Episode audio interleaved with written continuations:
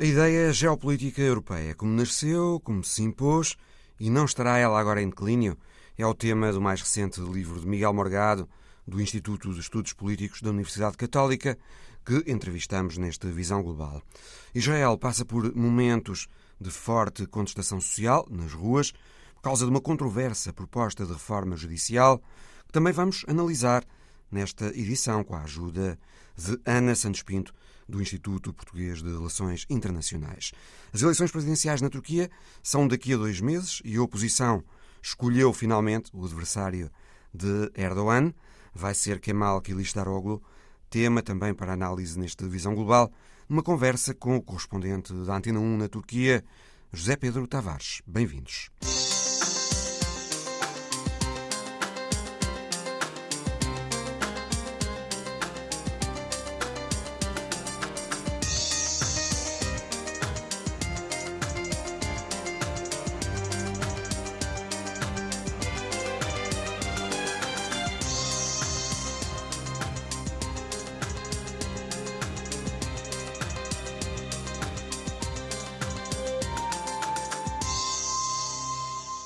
Guerra, Império e Democracia, a ascensão da geopolítica europeia é um livro que acaba de sair pela Dom Quixote, um livro de Miguel Morgado, do Instituto de Estudos Políticos da Universidade Católica, convidado hoje do Visão Global. Boa tarde, Miguel Morgado. Boa tarde. Este livro fala de como se foi formando uma visão geopolítica especificamente europeia, que a partir do século XIX dominou as restantes.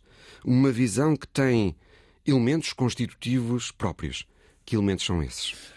Ah, bem, são muitos. Eu tento contar a história de como eles foram aparecendo, de como eles foram ajustando uns aos outros e também aquilo que eles partilham com outras visões geopolíticas. Um exemplo: a Europa sempre teve, como todas as outras regiões do mundo, uma grande predileção pela organização política da forma imperial, constituir impérios.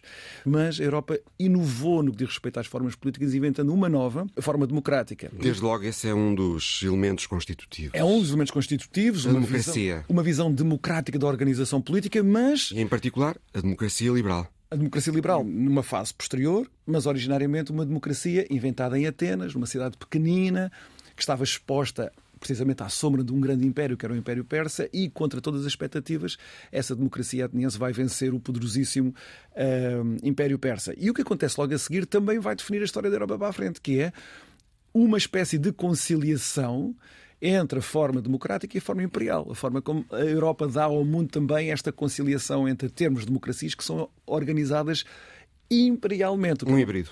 Um híbrido que depois vai ter, vai ter, na época moderna, um exemplo na República Imperial, que é os Estados Unidos da América, a grande potência que a visão geopolítica europeia acaba por formar, quando todas as outras vão cair. Quando a Inglaterra cai, está lá os Estados Unidos da América para garantir até aos nossos dias, isso entretanto está a acabar, o predomínio geopolítico sobre o mundo a partir de uma grande superpotência de raiz europeia que é os Estados Unidos da América. Miguel organiza o livro da frente para trás. Sim. Portanto, eh, começa na atualidade para ir acabar nas origens da geopolítica europeia e situa essas origens na ilha grega de Salamina, junto ao Pireu, em Atenas. Conte-nos porque é que situa aí as eh, origens da geopolítica europeia. Bem, Salamina, porque em Salamina, ou no Estreito de Salamina, vai ser travada uma batalha naval, uma batalha naval colossal entre Atenas, precisamente a jovem democracia ateniense, que era uma cidade pobre, situada nas fronteiras longínquas de um grande império que era o centro da civilização na altura, que era o Império Persa, e Atenas, juntamente com os seus aliados, vai contra todas as expectativas derrotar eh, uma grande potência, a grande potência militar, militar da época. E ao fazê-lo, vai permitir que floresça a civilização grega que depois nós vamos conhecer mais tarde. Ora, nós, europeus, somos, eh, eu diria para todos os efeitos, bons e maus, mas para todos os efeitos, nós somos filhos diretos dessa civilização grega, em mais detalhes e em mais consequências do que às vezes conseguimos imaginar e das quais estamos conscientes. E, portanto, nessa medida, na medida em que tudo podia ter sido destruído com a derrota da Batalha de Salamina, Podia não ter havido a civilização grega que nos formou, que formou a consciência europeia de hoje, como na batalha. Tudo aconteceu favoravelmente para permitir depois, nas décadas seguintes, o florescimento daquela exuberância civilizacional incalculável que foi eh, a vida de Atenas nos 200 anos seguintes. Então, nessa medida, tudo começa a. Foi a partir daí que tudo se desenvolveu, conforme sabemos.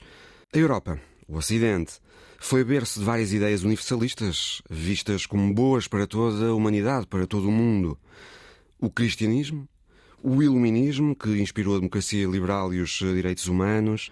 Agora mesmo, vemos no Ocidente as pessoas em geral unidas na ideia de que a Ucrânia tem de ser ajudada porque isso é um imperativo moral porque a Rússia violou de forma flagrante o direito internacional, porque esta guerra é uma luta da democracia contra o autoritarismo da Rússia. E, de novo, vemos estas ideias como tão evidentes que não há como o resto do mundo não as aceitar. Só que, ainda agora, um inquérito feito pelo European Council on Foreign Relations mostrou que no resto do mundo não se pensa como no Ocidente. Miguel Morgado, é disso que fala quando escreve na introdução ao livro que a aceitação do ponto de vista geopolítico europeu pode sofrer uma erosão histórica?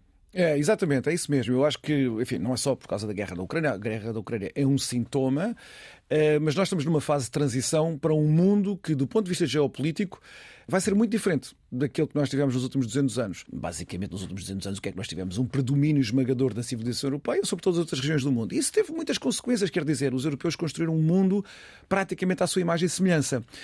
Agora, enfim, desde a viragem do século XX para o XXI, com a emergência militar, cultural, económica, de grandes potências demográficas como a China a Índia, mas não só, esse predomínio europeu chegou ao fim. E ao chegar ao fim, todas as formas espirituais, culturais, políticas que a Europa exportou e impôs ao mundo vão agora começar a entrar em regressão. E uma delas é que nós vamos ter um mundo muito menos receptivo à ideia da democracia e dos direitos humanos. Fora da Europa, fora do, da comunidade euroatlântica, digamos assim, para incluir a América do Norte, a guerra da Ucrânia é vista numas lentes muito diferentes das nossas. Vemos isso pelas reações que tem havido na sociedade civil chinesa, na sociedade civil indiana a este conflito da Rússia e da Ucrânia, que depois está refletido nas votações, nas várias resoluções que têm tido lugar na, na Assembleia Geral das, das Nações Unidas, Unidas, em que nós vemos estes países todos, África do Sul, Brasil, Uh, Venezuela, naturalmente, México, Nigéria, os países do, dos PALOP, os nossos parceiros nos PALOP, ao lado da Rússia, ou pelo menos não querem apoiar a Ucrânia, não é tanto por desprezarem a situação da Ucrânia, quando muitos desses países até têm governos que alimentam muitas retóricas anti-imperialistas, mas há uma coisa que se levanta, outros interesses se levantam, como diria Camões, que é estes países todos estão a perceber que a Europa está em declínio. Vê-se de facto que fora do Ocidente há uma condenação da Rússia, mas ela é apenas superficial. Uhum. Em muitos casos há até hum, uma compreensão das eh, razões de segurança que a Rússia alegou para invadir a Ucrânia. O que é que terá levado a que, eh, fora do Ocidente, os argumentos ocidentais não sejam acolhidos, eh, talvez eh, como nós esperaríamos. Já nos anos 90, Samuel Huntington apontava ao Ocidente um problema de coerência, um problema de desfazamento entre os princípios e depois o que é a prática do Ocidente. Por exemplo, a não proliferação do nuclear vale para o Irão, mas não vale para Israel. Uhum. Um, os direitos humanos são uma questão em relação à China, mas não o são em relação à Arábia Saudita. Isso também ajuda a minar, eh, de facto, a aceitação das ideias ocidentais, fora do Ocidente? Eu não tenho qualquer dúvida que sim, como o capital de queixas que foi acumulado historicamente e que legitima a fundação desses Estados todos nos últimos 60, 70 anos, o capital de queixas anticolonial. Mas há aqui uma coisa que também é preciso ter em conta: é que nós, os ocidentais, habituámos de tal maneira a conceber que a política tem de ser levada de acordo com padrões morais, e é por isso que depois somos tão severos no julgamento da hipocrisia. Será que estamos à altura dos nossos padrões morais quando fazemos política interna e externa? Nunca nos ocorre que outras regiões, que outras orientações civilizacionais podem não ter esse entendimento da política. E é muito claro que a China não tem esse entendimento. A China está a, a, a zelar pelos seus interesses, que também tem uma certa dimensão imperial, de autossuficiência imperial, e não quer saber dos padrões morais em que estão envolvidos nas suas relações diplomáticas e políticas com os outros países. E dilo abertamente. Lá está, é uma, uma inovação europeia. Fazer política internacional em nome de direitos humanos, em nome de práticas democráticas. Isso nunca foi assim, é uma inovação europeia. Claro que a Europa agora fica eh, debilitada quando não está à altura dos padrões que ela própria colocou. Portanto, eu acho que eh, o desafio para a Europa é duplo. Por um lado, é-lhe apontada a hipocrisia e a incapacidade de estar à altura de, do rigor desses padrões morais, porque de facto é impossível estar à altura desses padrões morais. A, a, geopolítica e a política internacional é demasiado complexa para isso. E ao mesmo tempo, outras regiões a dizer assim: nós até agora tivemos de aceitar porque éramos inferiores a vocês do ponto de vista militar, do ponto de vista económico. Tivemos de aceitar essa visão da política. Nós já não aceitamos. No mundo unipolar que uh, saiu da Guerra Fria, o Ocidente podia, digamos, ficar indiferente à forma como se pensava no resto do mundo, mas agora a situação é muito diferente. Uh, há países como a China e a Índia que não contavam depois da, da Guerra Fria, no final da Guerra Fria, e que agora uh, têm um poder que não tinham, não é? É verdade, e é muito curioso ver como é que a Índia e a China saíram desse estatuto de subordinação. Uh, Veja-se, China maoísta, a Índia do pós-independência, enfim, com orientações políticas muito diferentes, uh, tinham ficado estagnadas num limiar de pobreza inimaginável. Era um dos países mais pobres, mais miráveis do mundo, em que a sua população era ceifada por fomes terríveis. E eh, enfim, primeiro a China e depois a Índia, optaram por uma via de desenvolvimento que tem-se revelado espetacular, com o quê? Imitando o percurso europeu. Isso é muito interessante. A China e a Índia têm este grande crescimento, que depois tem todas estas manifestações, como vemos.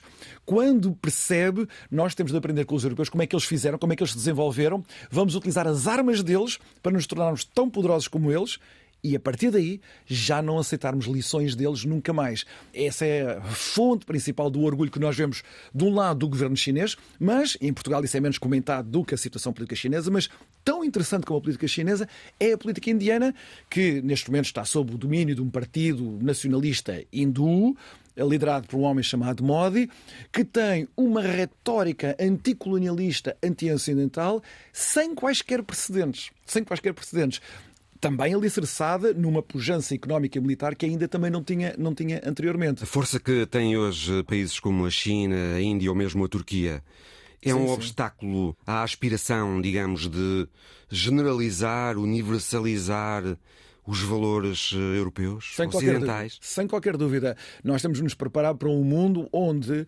eh, não só há essa resistência, como haverá eh, fontes culturais, fontes espirituais a dizer esses valores são vossos.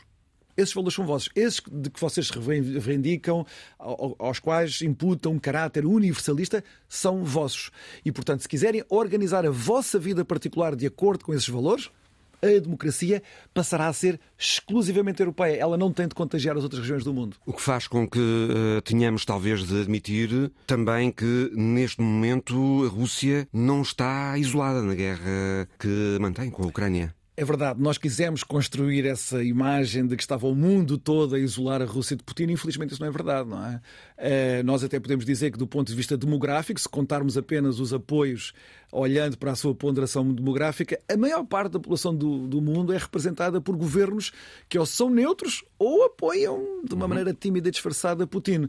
Nós estamos em minoria. Eu também dou conta disso. O Ocidente, pela razão do seu declínio relativo económico e um declínio relativo demográfico muito acentuado, vamos passar a ser uma minoria pequenina no mundo. E volto a dizer, isso é uma mudança brutal. É o maior facto geopolítico dos últimos 300 anos. É esse progressivo eclipse europeu relativamente ao resto do mundo. Miguel Morgado, alguma coisa, no entanto, parece estar a mudar na maneira como a Europa aborda as questões militares e de segurança. A Europa já não fala só em regras, comércio e paz, mas também em armas, autonomia e poder. A Alemanha quer gastar mais em defesa. Macron pediu recentemente na Conferência de Segurança de Munique que se fale sobre o futuro das defesas aéreas hum, europeias e da dimensão europeia da capacidade de dissuasão nuclear francesa. Uh, a Europa rearma-se, envia armas para a Ucrânia e fala numa linguagem de guerra. Isto não era comum. Nada. nada.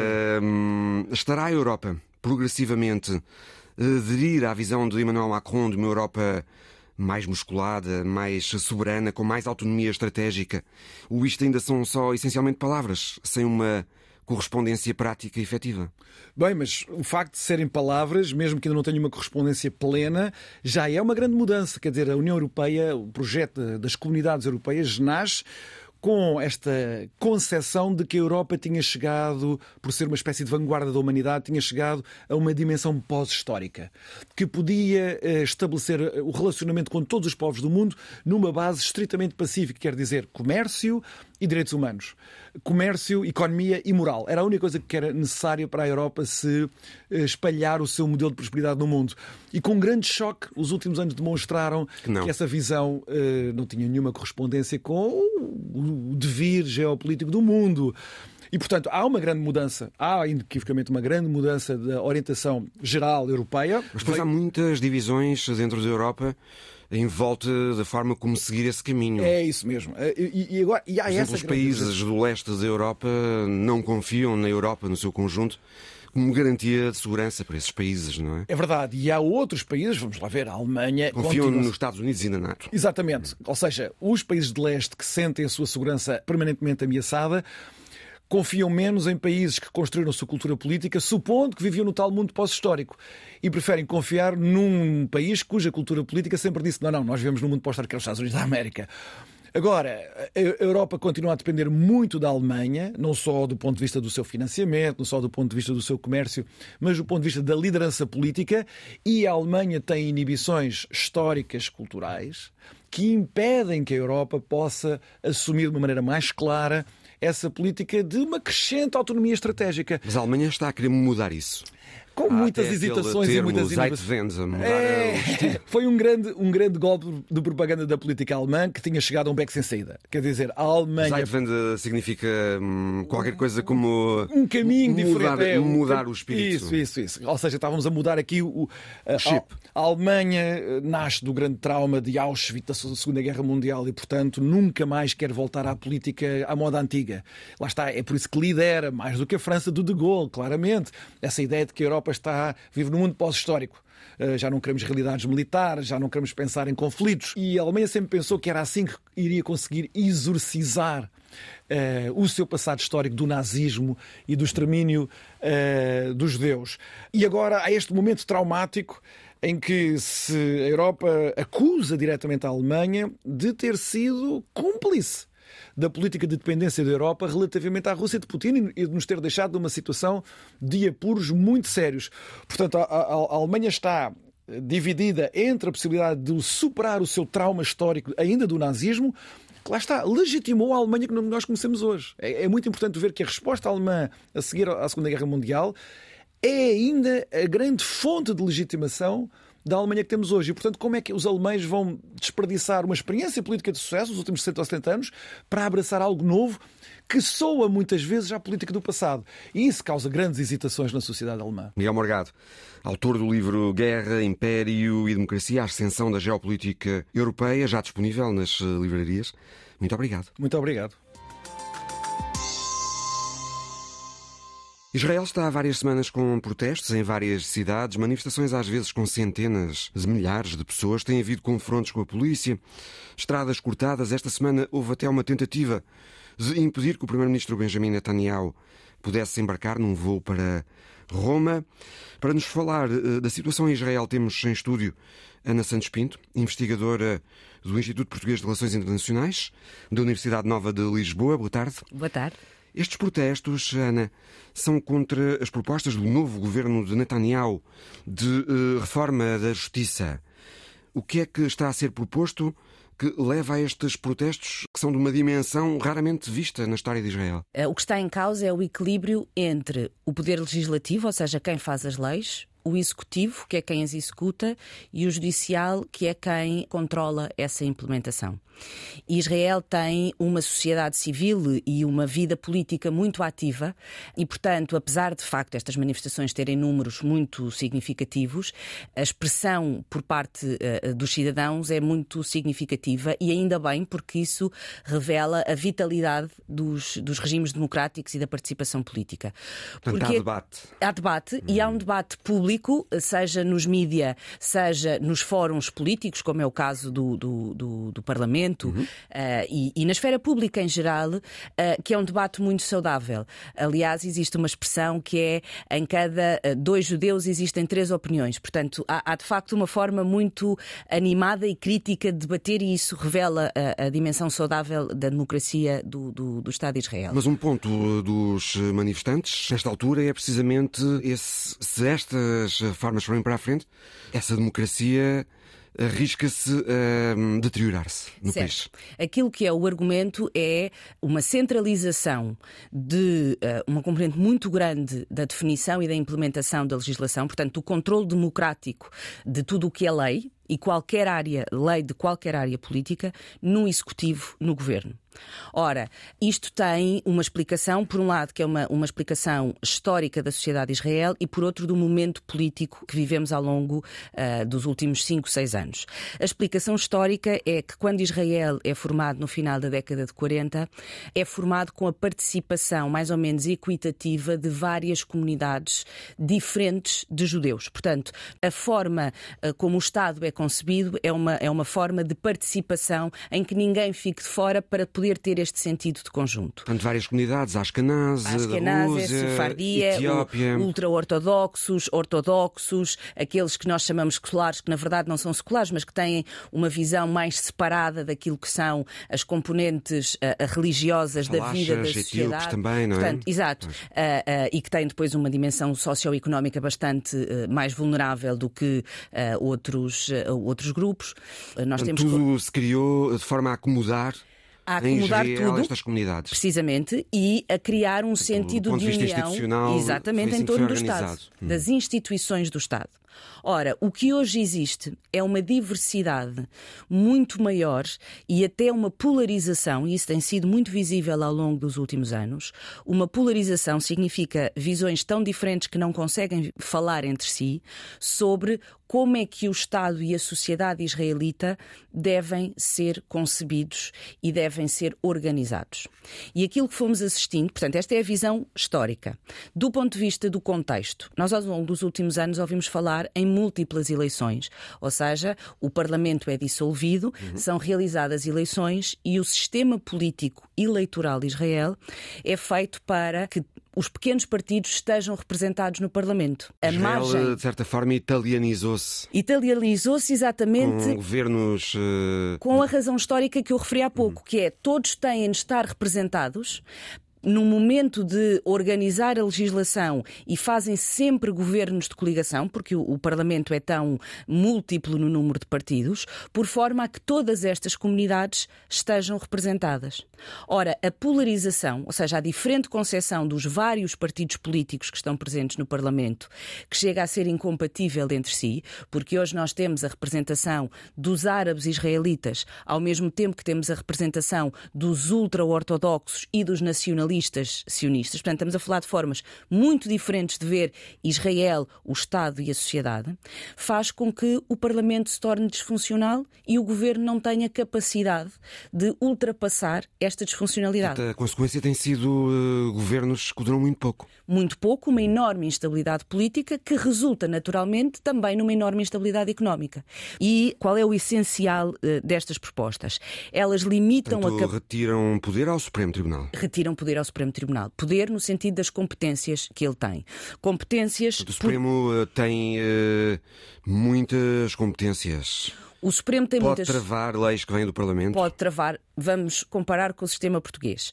Quando nós temos uma lei que é considerada inconstitucional, o Tribunal Constitucional define essa inconstitucionalidade e, portanto, ela não pode ser implementada, porque é inconstitucional. Se bem que neste caso não se pode falar em inconstitucionalidade não porque não há Constituição em mas Israel. O, exato, mas, mas há um conjunto de leis básicas exatamente. que o e Supremo o... Eh, toma como referência é para avaliar as leis que saem do Parlamento. É exatamente isso que o Supremo faz. E daí a minha equivalência ao Constitucional. Não há uma Constituição Constituição, mas há um conjunto de leis básicas. Não há um Tribunal Constitucional, mas há o Supremo Tribunal que garante que a implementação não contradiz estas leis básicas. Ora, uma das propostas é precisamente que o Parlamento possa reverter as decisões do Supremo Tribunal por maioria simples. Uhum. Ou seja, a coligação que está no governo, com maioria simples, pode reverter a decisão do Tribunal Supremo. E depois. E há um... também a ideia de que os políticos eh, passem a ter mais poder para nomear juízes? Exatamente, esse uhum. era o segundo ponto. Em vez da nomeação ser equitativa entre aqueles que são os representantes técnicos e os deputados, passa a ser o executivo a ter não só a nomeação de conselheiros jurídicos, como a poder determinar um número muito mais significativo de juízes do Supremo Tribunal. O que é que isto significa? Um maior, uma maior interferência do poder político e, de alguma maneira, no caso dos conselheiros jurídicos, uma lealdade em relação, isto do ponto de vista teórico, claro, em relação a quem os nomeia. Isso, de certa forma, não poderá beneficiar pessoalmente também. Uh Benjamin Netanyahu, uma vez que Netanyahu continua a braços com acusações de corrupção em Israel? Sim, até porque uma das outras propostas é precisamente uh, existir a possibilidade, por parte do Executivo e do, do, da maioria simples no Parlamento, de remover a capacidade do Supremo Tribunal em vetar nomeações quando elas têm um, uma noção de não serem ajustadas ou não serem adequadas a princípios básicos. Por exemplo, alguém é nomeado, mas tem uma condenação prévia do ponto de vista judicial. E o tribunal entende que quem tem uma condenação prévia, por exemplo, em atos de corrupção ou em exercício abusivo de poder, não deve exercer aquela função porque já tem um histórico. Ora, isto entra diretamente no conceito que nós temos dos processos que estão em causa com o primeiro-ministro eh, Netanyahu por abuso de poder eh, e por eh, corrupção. Hum. É, é, certo que o, o processo continua. Uh, Netanyahu não foi condenado, mas tem este processo e tem o potencial. Uh, aliás, é isso que se discute hoje em dia: uh, é ele ter o potencial de ser um destes elementos que pode deixar de ter capacidade de nomeação. O governo de coligação, liderado por Benjamin Netanyahu, diz que estas reformas retiram poder ao Supremo Tribunal e devolvem-no ao povo, aos eleitores. Terá havido também, eh, Ana Santos Pinto, excessos da parte do Supremo israelita ao longo destes anos? Porque o Supremo vetou muitas leis do Parlamento por, lá está, a considerar que elas contrariavam as leis básicas de Israel.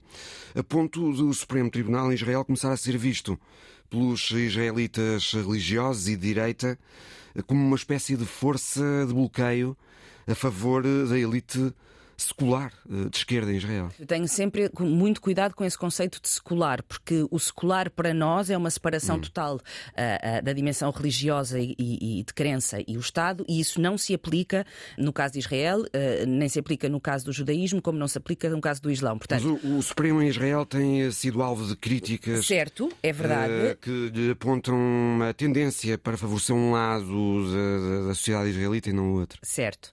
Recordemos que Ben Gurion quando concebe o Estado de Israel, concebe-o numa forma, naquilo que era na altura uh, o, o, internacional socialismo e de uma dimensão muito coletiva, uh, aquilo que nós chamamos de esquerda uh, social-democrata aplicado ao contexto de Israel. Isso não é claramente hoje a maioria em Israel.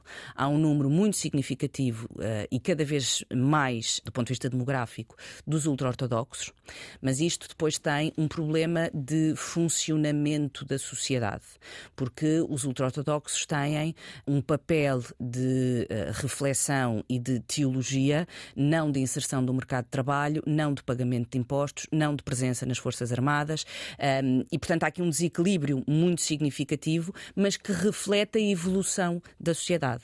Ora, o que o Tribunal tentou fazer, e que de facto não corresponde a esta crescente maioria da sociedade israelita, é manter a ideia do Estado original, portanto, da forma como Israel foi concebido. Um, e aqui mais uma vez, é a funcionalidade da democracia. Ou seja, o argumento de quem propõe estas alterações legislativas e designadamente do presidente uh, Netanyahu é o Supremo Tribunal não resulta de uma eleição. Uhum. Portanto, não resulta do reflexo, do mapeamento da participação política.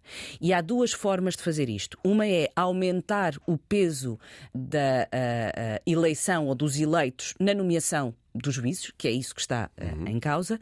Segundo, que quem é eleito diretamente, designadamente o Parlamento e o Governo, possa controlar aquilo que são os ímpetos de quem não é eleito diretamente, como é o caso do Supremo Tribunal. Mas a verdade é que em todos os sistemas democráticos existem instituições minoritárias. O Tribunal Constitucional Português não é eleito pelos cidadãos. O Banco Central nos, nos uh, Estados em que isso aplica, não é o caso da União Europeia. Uh, mas vamos, por exemplo, aos Estados Unidos. Este debate acontece nos Estados Unidos em relação ao Supremo Tribunal, em relação à Reserva Federal Norte-Americana. Isto faz parte das democracias. O segredo é conseguir encontrar uma consensualização entre aquilo que é o espírito da democracia, que é o equilíbrio de poderes, os pesos e contrapesos, e ninguém conseguir sobrepor de uma forma autoritária aquilo que é a sua opinião, e aquilo que é o debate público e esse é o grande segredo que eu não sei se Israel conseguirá, com qualquer uh, uh, democracia, mas que demora muito tempo. Portanto, não esperemos que esta reforma uh, do Poder Judicial ou a reforma do setor judicial em Israel, que é absolutamente crítica para o futuro do regime e do Estado, uhum. seja uma coisa que se resolva em meses. Objetivamente, avançando esta reforma, o governo em Israel fica com mais poder e com menos escrutínio com menos escrutínio no sentido da maioria, o que nós chamamos a maioria qualificada. Ou seja, o governo fica com um escrutínio parlamentar, mas daqueles que o suportam. E esse é o problema. Porque se nós falássemos de uma maioria qualificada, ou seja, uma maioria alargada no Parlamento, isto permitiria esse, esse escrutínio de uma forma mais completa. Aqui eh, nós também temos o histórico ao longo eh, dos últimos governos, e não só dos governos Netanyahu, que são coligações de maioria simples, ou seja, 62, 63 deputados, que é a diferença de um ou dois, fazem com que se possa formar um governo. Qual é o problema? E voltando àquilo que eu dizia no início, é que quem está no Parlamento não se entende, não fala a mesma língua, não tem a mesma concepção de sociedade e isto inviabiliza uh, e torna disfuncional qualquer maioria qualificada, porque não é possível uh, fazer esta maioria alargada. Hoje, o contexto de negociação entre partidos políticos em Israel é muitíssimo difícil. Muitíssimo difícil. Há quem diga que, hum, com o Supremo Tribunal em Israel diminuído nos seus poderes, as minorias no país, como os árabes israelitas, já para não falar dos palestinianos, ficam mais vulneráveis. É absolutamente verdade.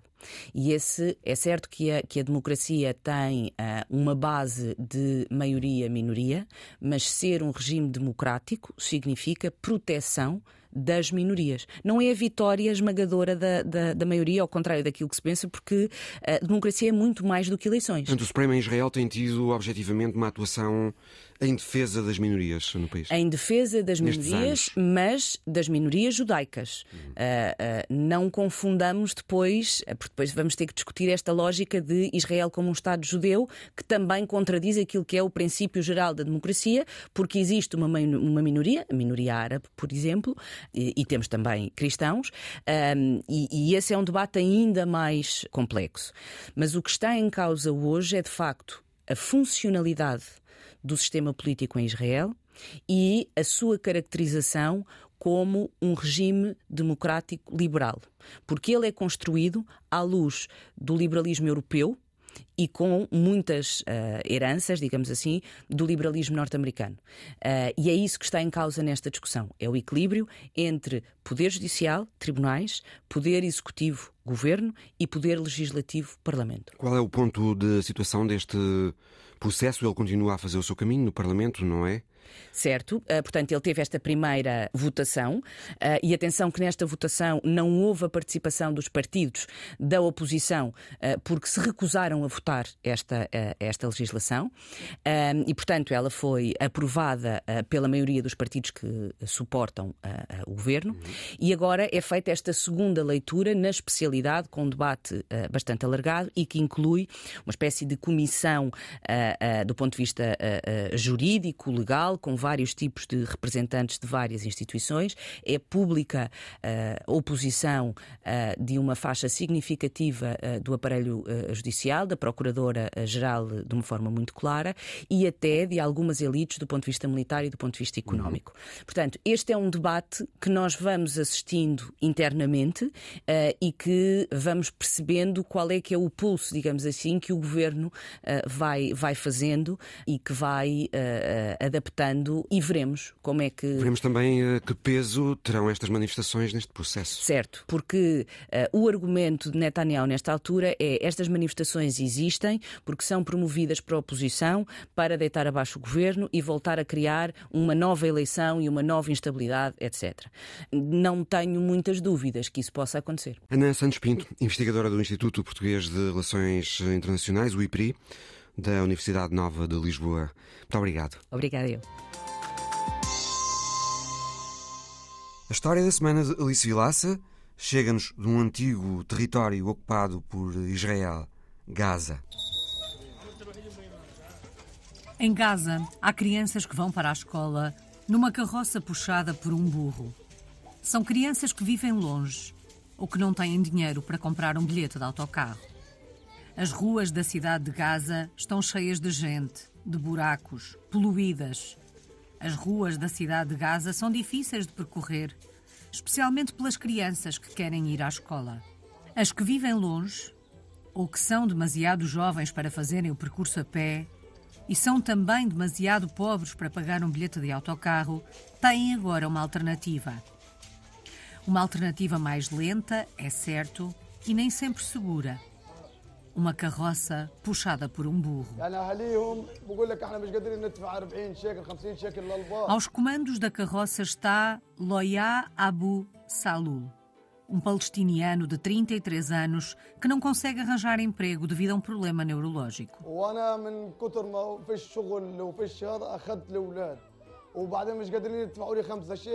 Todas as manhãs, Loya Abu Salul chama pelos passageiros com a ajuda de um apito. A maioria está em idade pré-escolar, a viver no campo de refugiados de Khan Yunis. Por vezes, chega a transportar 15 crianças. Os lucros são escassos, mas Abu Salul encara o transporte das crianças como um serviço de assistência social e confessa que, por vezes, algumas famílias não conseguem pagar a mensalidade.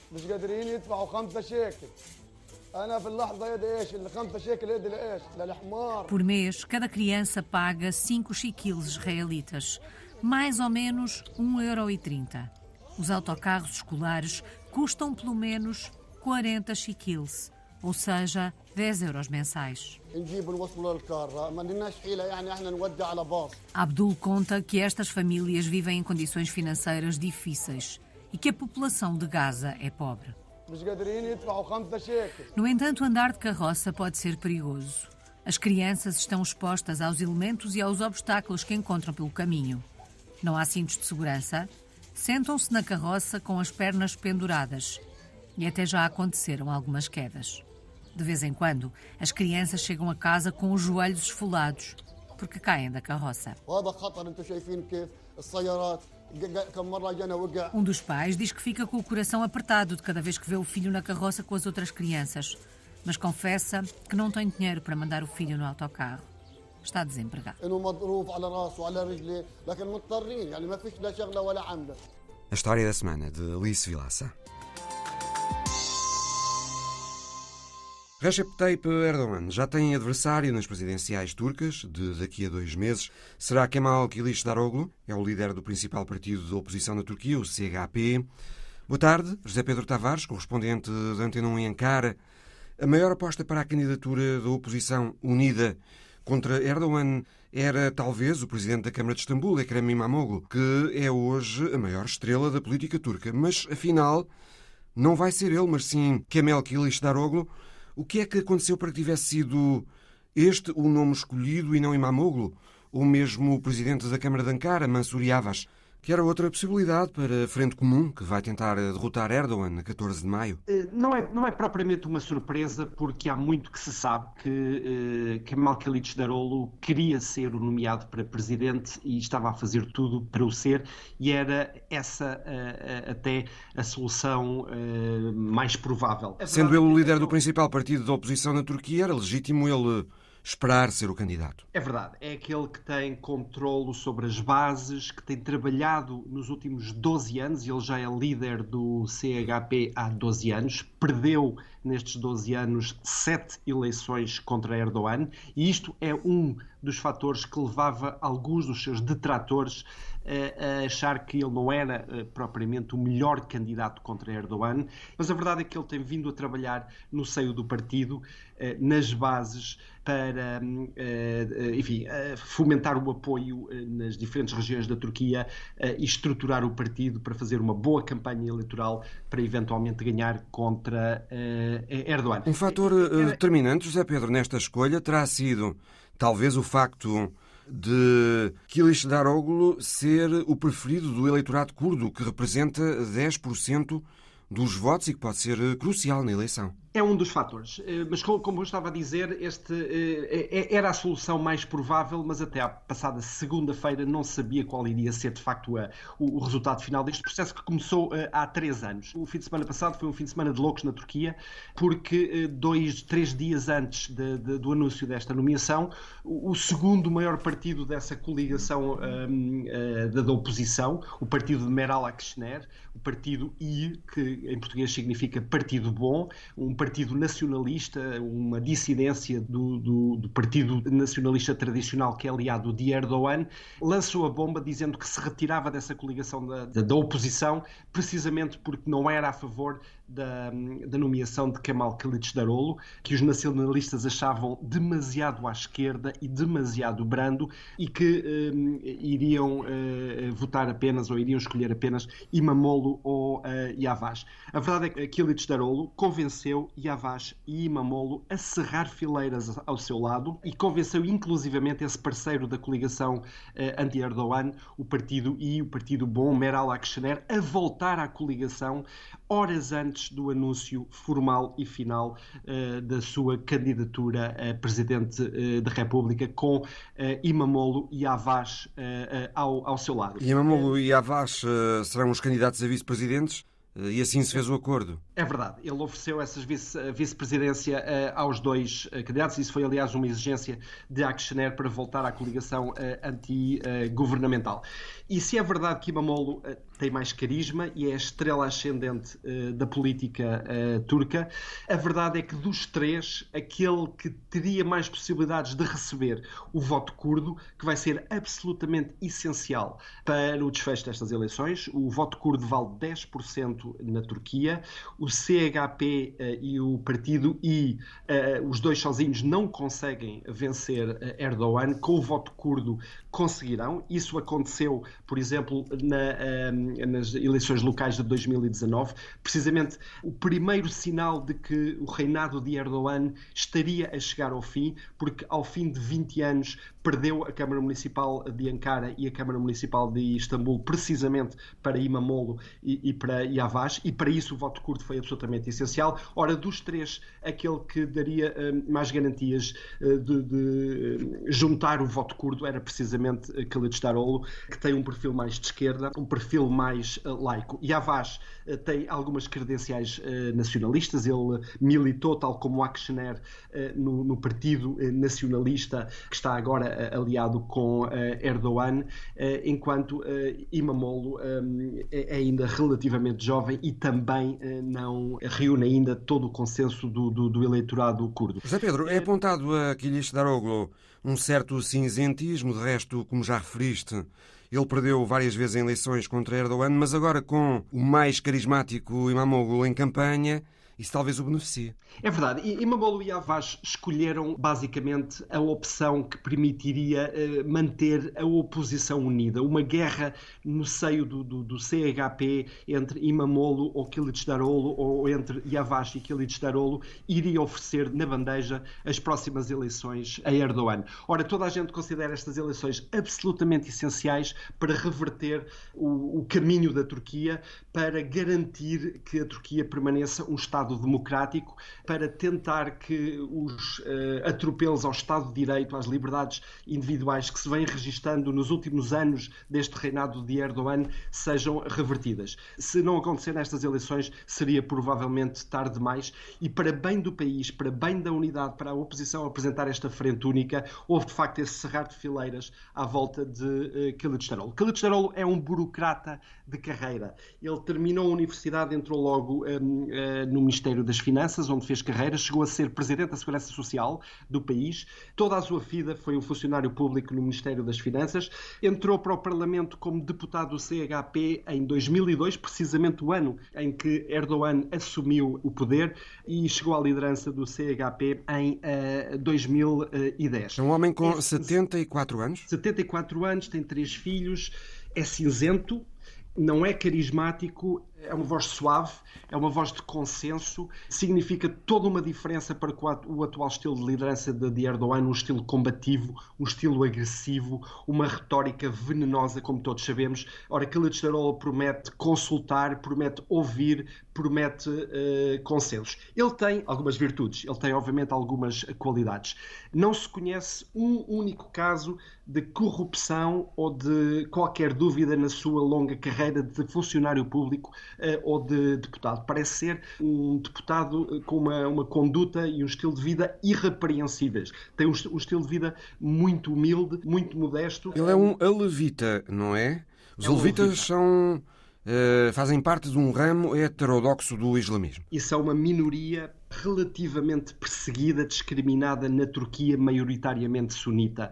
Eh, e isso talvez lhe deu também eh, esta afinidade para estabelecer pontos com grupos minoritários, e isto é outra grande qualidade dele. Ele, nos últimos três ou quatro anos, conseguiu reunir à volta de uma mesa a oposição, e isto de facto é inédito, porque uma, uma das razões por que Erdogan domina há mais de 20 anos é que sempre enfrentou uma oposição muito dividida entre esquerda e direita, entre nacionalistas, curdos, eh, laicos e, e, religiosos. Ora, Kılıçdaroğlu eh, tem o condão de ter conseguido reunir à volta da mesa essa oposição. Há nacionalistas à sua mesa, Há, há, um partido islamita, tal como o partido de Erdogan, o partido Sadet da Felicidade, mas que é, é, é contra o, o, atual presidente, à mesma mesa com o CHP, que é um partido essencialmente laico, tem partidos de direita e, e, e tem de facto afinidade com os curdos. Ele, aliás, nos últimos anos quebrou o dogma do seu partido e o CHP, ele próprio, é um partido que, no que diz respeito à questão curda, é nacionalista e não admite separatismo de qualquer ordem, condena de forma forma as atividades do, do PKK, o grupo terrorista, mas ele, eh, pela primeira vez, tem falado na necessidade de uh, reconciliação nacional e de reconhecer uh, o profundo enfim, sofrimento que o Estado turco provocou aos curdos e a outras minorias, como os alevis. E isto, de facto, quebra um pouco o dogma nacionalista dos, dos, dos partidos uh, mainstream da, uh, do espectro político uh, da Turquia e explica porque é que ele, com esta sua forma suave de fazer política, consegue reunir a oposição para este combate que vai ser um combate extraordinariamente feroz. Falta muito pouco tempo para as eleições. As eleições são no dia 14 de maio. Faltam, portanto, dois meses, mais ou menos. A campanha já começou. Completamente. E vão ser 65 dias alucinantes, porque Erdogan não vai, obviamente, fazer a vida fácil a Kılıçdaroğlu. As sondagens são desfavoráveis a Erdogan, neste momento, uh, dão uma vitória clara a Kılıçdaroğlu, como dariam a Imamolo, como dariam a Yavaş, Uh, Erdogan tem, uh, a Turquia atravessa um período de uma crise económica severa, desvalorização da moeda, uma hiperinflação que se tem reduzido nos últimos meses, mas ainda assim é de 65%, e obviamente agora a questão do terremoto, que levou a muitas críticas que continuam sobre a forma como o governo e as autoridades reagiram e responderam a este enorme desastre natural que matou só na Turquia mais de 45 mil pessoas. Ou seja, perante esta crise económica, perante estas críticas, com 65 dias até às eleições, Erdogan vai ter uma dificuldade enorme em ganhar espaço e, e, e ganhar eleitorado para conseguir uh, derrotar uh, Kılıçdaroğlu. Vai fazer tudo, ele controla completamente os meios de comunicação social, controla a economia, controla o Estado, controla o sistema judicial uh, e vai fazer tudo para ganhar. A grande interrogação é e se perder, será que reconhece, vai reconhecer a derrota? Será que vai sair de forma democrática? Recorde-se que em 2019 naquelas tais primeiras eleições em duas décadas eh, que significaram uma derrota ou uma meia derrota para Erdogan, porque ele perdeu Istambul e Ankara. Erdogan não reconheceu à primeira a derrota para a Câmara Municipal de Istambul.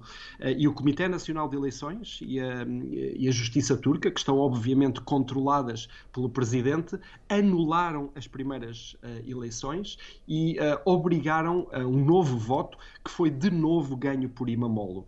Vamos ver o que é que vai acontecer no dia 14 de maio, mas antes disso vão haver de facto 65 dias de dura campanha em que vão ser utilizados certamente todos os truques para uh, tentar derrubar esta dinâmica de vitória que uh, no momento a oposição tem. E pela primeira vez em décadas sente-se esperança, sente-se uma oposição unida, sente-se uma oposição forte eh, e há verdadeiramente a, possibilidade de mudança de regime na, na Turquia tudo pode mudar, como sempre acontece na Turquia em, em, pouco tempo. Basta um ataque terrorista, uma intervenção eh, na Síria, uma escaramuça com um, um, exército do país vizinho para mudar radicalmente este cenário.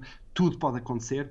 Vamos certamente acompanhar nas próximas semanas esta campanha que é absolutamente crucial para o futuro da Turquia, num ano em que a Turquia, a moderna República Turca, vai celebrar em outubro os seus 100 anos e Erdogan quereria, obviamente, estar à frente do país uh, nessa data simbólica e histórica da uh, história moderna contemporânea turca. Obrigado, José Pedro. José Pedro Tavares, correspondente de Antena na Turquia. O Visão Global volta para a semana. Até lá.